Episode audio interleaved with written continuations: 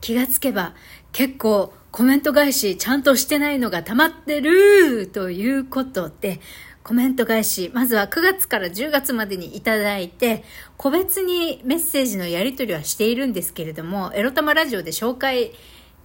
していないコメントについてコメント返しさせていただきたいと思います。ということで、エロ玉ラジオコメント返しさせていただきます。はい、まずはくがつ末にいただきました。どんだけ前やねん。えー、っとこれね、お名前をちょっと伏せさせていただきますね。いち通目は。と言いますのも、ご本人さんにこれ読み上げていいですかってき確認そういえば取ってないんで、えっと、個別でメッセージのやり取りはしているんですけれども、改めてここでね、えっと、読ませていただきたいと思います。まずはくがつに、くがつから、くがつこう半からじゅうがつにかけて、私がちょっとラジオを休止しました。で、その休止する直前にね、えっと、私の毒親問題に対してリスナーさんから、えー、っと同じリスナーさんからたびたびいただいてたコメントに対して、えー、っと私がねちょっと憤慨して、私の何がわかるのとや, やたらめったら親に感謝、感謝しれとか言わんでくれって、もう私のエロ玉ラジオのリスナーを卒業してくださいって言った回に対してのコメントです。読ませていただきます。こんにちは。昨日の配信、拝聴しました。お疲れ様です。毒親という言葉がカジュアルに使われすぎるようになって、当事者はかえって辛い思いをすることが増えたのではないかと思う今日この頃です。実家という言葉から安らぎを連想する人には、まさか実家で冷や汗を垂らしている人間がいるなんて想像できないのでしょうね。本当にお疲れ様です。特に何か質問などはないので、えー、私のコメントへの返事は不要です。活動休止中に失礼しました。また復帰されるのを楽しみに待っています。ということでコメントをいただきました。ありがとうございます。まあ、だいぶ前のことなんでね、あの時の私の回を聞いていない方からしてみればそんなことがあったのかっていう感じかもしれないのですが、そうですね、毒親問題について、えー、私がちょっとその、私が私の母親を悪く言うことに対していかがなもんかというご意見をくださるリスナーさんがおりまして、そのおっしゃっていることは私も頭では理解はできるんだけれども、私の心がまだまだ納得できる状態ではなくって、まあ、その時の私の回答としましては、そのリスナーさんに対してね、あの 親, 親のせいにしちゃいかん、これまでやってこれたのは親のおかげでしょっていう方に対して、あのあなた様に私のこれまでの人生の何がわかるんですかっていうことで、私も憤慨してしまったことに対するコメントですね。お気遣い の, あのコメント本当にありがとうございます。そうですね、おっしゃるように毒親っていう言葉がカジュアルに使われすぎているなってあのいうふうには私も少し思っていて、分かりやすいように言うために毒親っていう漢字二文字を使って説明することはあるんですけれども、やっぱり言っている方もあんまり気持ちのいいものでは良くないというのは確かにありますよ、ありますね。で、私もその毒親問題に対して向き合っていく必要があると思うので、それを解決するためのカウンセラーさんだったり、それに関する毒親問題解決に関する YouTube 動画を配信している方々の動画を見るんですけれども、やっぱりなんかあんまり明るく毒親問題についてこう多分あまり重くしたくないという配信者さん側の思いもあるんだとは思うんですけれども、あんまり明るく毒親問題解決みたいな感じで明るく言われると、こっなんかうんってなんかそんなに明るくからカジュアルに言ってほしくないんだけどなって思うところもあったりするんですよ、実は。だからなんかなんか非常にね、難しいこれこのうーん発信しなければ誰にも理解してもらえないんだけれども、発しでも発信する辛さも同時にあるんだけど、でもこれ言わないと誰にもなんだろう、この辛さについて理解してもらえないし、いつまでも自分だ、なんだろう、勝手に自分が孤独な人間だと勘違いして、悪いようにうちにこもって、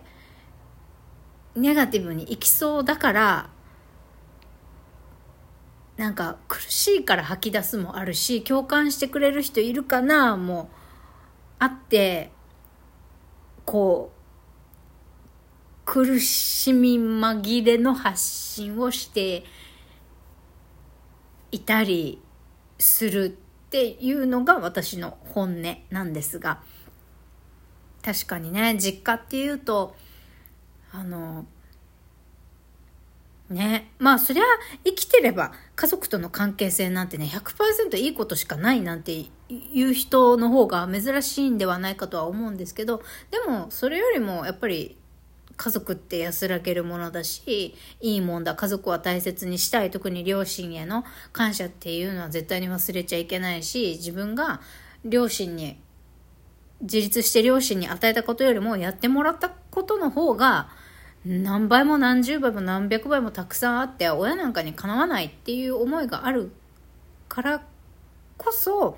こう今それを消化して自立して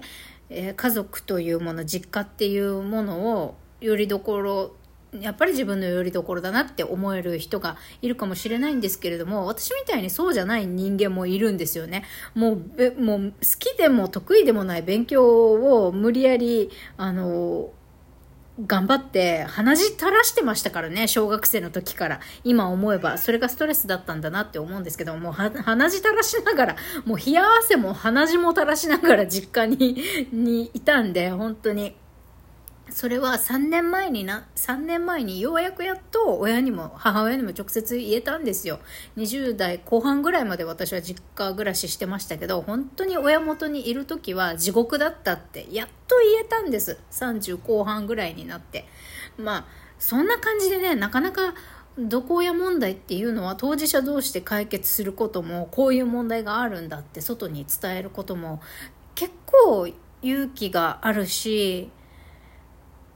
辛いんですよね。すいません、うちの猫がめっちゃ泣いてる。遊んでくれってめっちゃ泣いてる。はい、ちょっと落ち着いてくれたかな、うちの猫。とりあえずはこのコメントをくださったあのリスナーさんに対しては、この共感のお言葉とても嬉しかったです。活動休止中にね、すぐにお返事、あのお便りくださってとても嬉しかったです。励みになりました。あの自分に耳障りのいい言葉だけを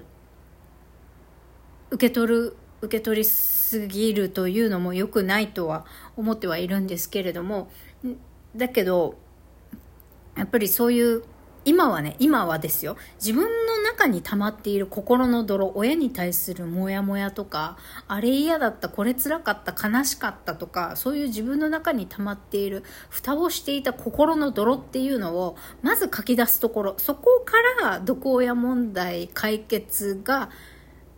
毒親問題に向き合うということは、まずこう自分の中に溜まっている心の泥を書き出していく。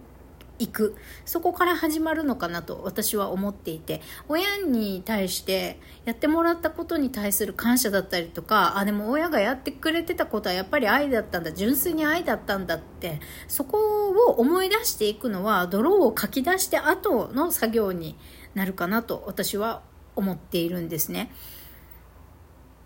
だから、まあ、こういったあのねぎらっていただけるような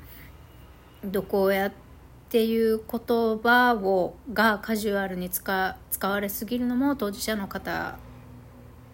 はあのかえって辛かったりするかもしれませんねというようなあのお気遣いの言葉、それから、えー、実家でね冷や汗を垂らしている人間もいるんだけれども、そういうことが想像できない方もいらっしゃるのでしょうというようなね、ねあのお気遣いねぎらいの言葉、とても救われました。ありがとうございます。はい、というわけで 遅, 遅すぎたコメント返しでございますが、あのこれをわざわざこうしてね、あの個別でメッセージご本人様とやり取りしているにもかかわらず、また改めてこうしてあの声で収録配信するというのは、あのこれこのね私に対してくださったこのお便りが他のリスナーさんの心もほぐしてくれるかもしれないと思って、あの私だけではなく他の方にもシェアすることで、私とそしてこれを聞いているあなたの何かがほぐれたり、あの自分を責めたり追い詰めるっていうようなことをストップできるように、あ、自分そんな風に責めなくてもよかったなって思えるように、それからこういう風にね、あの分かってくれる人もいるんだなって、お気遣いしてくださる人もいるんだなっていうことを知っていただければなと思います。何よりもあの私もあなたも孤独じゃないっていうことを知っていただきたくて、あのこのリスナーさんのお便りを紹介させていただきました、えー、まずはリスナーさんに了解を得てからこのコメントをね読むべきだったんですけれども、すいません、あの本当にこのお便りをいただいたリスナーさんありがとうございました。次回からはあの確認を取ってからコメントを紹介させていただきたいと思います。あのそのまま読んでも大丈夫そうだなって思ったものは読むんですけれども、とりあこれ確認取った方がいいかもしれないって思うものに関しては私が個別でメッセージを送ることがありますんで、リスナーの皆様あのそれをあのご理解いただけたらと思います。あのコメントした時にみくりからなんかブワーってすぐメッセージ来たら、あ、こいつなんか俺私に聞きたいことあんだなっていう風にあの思っていただけたらと思います。何もあのコメントに対するてめえこの野郎とかそういう文句じゃないんでね、はいそういうことはいたしませんので、はい、そのようにあのご理解いただけたらなと思います。ということでコメント返しそのいちでした。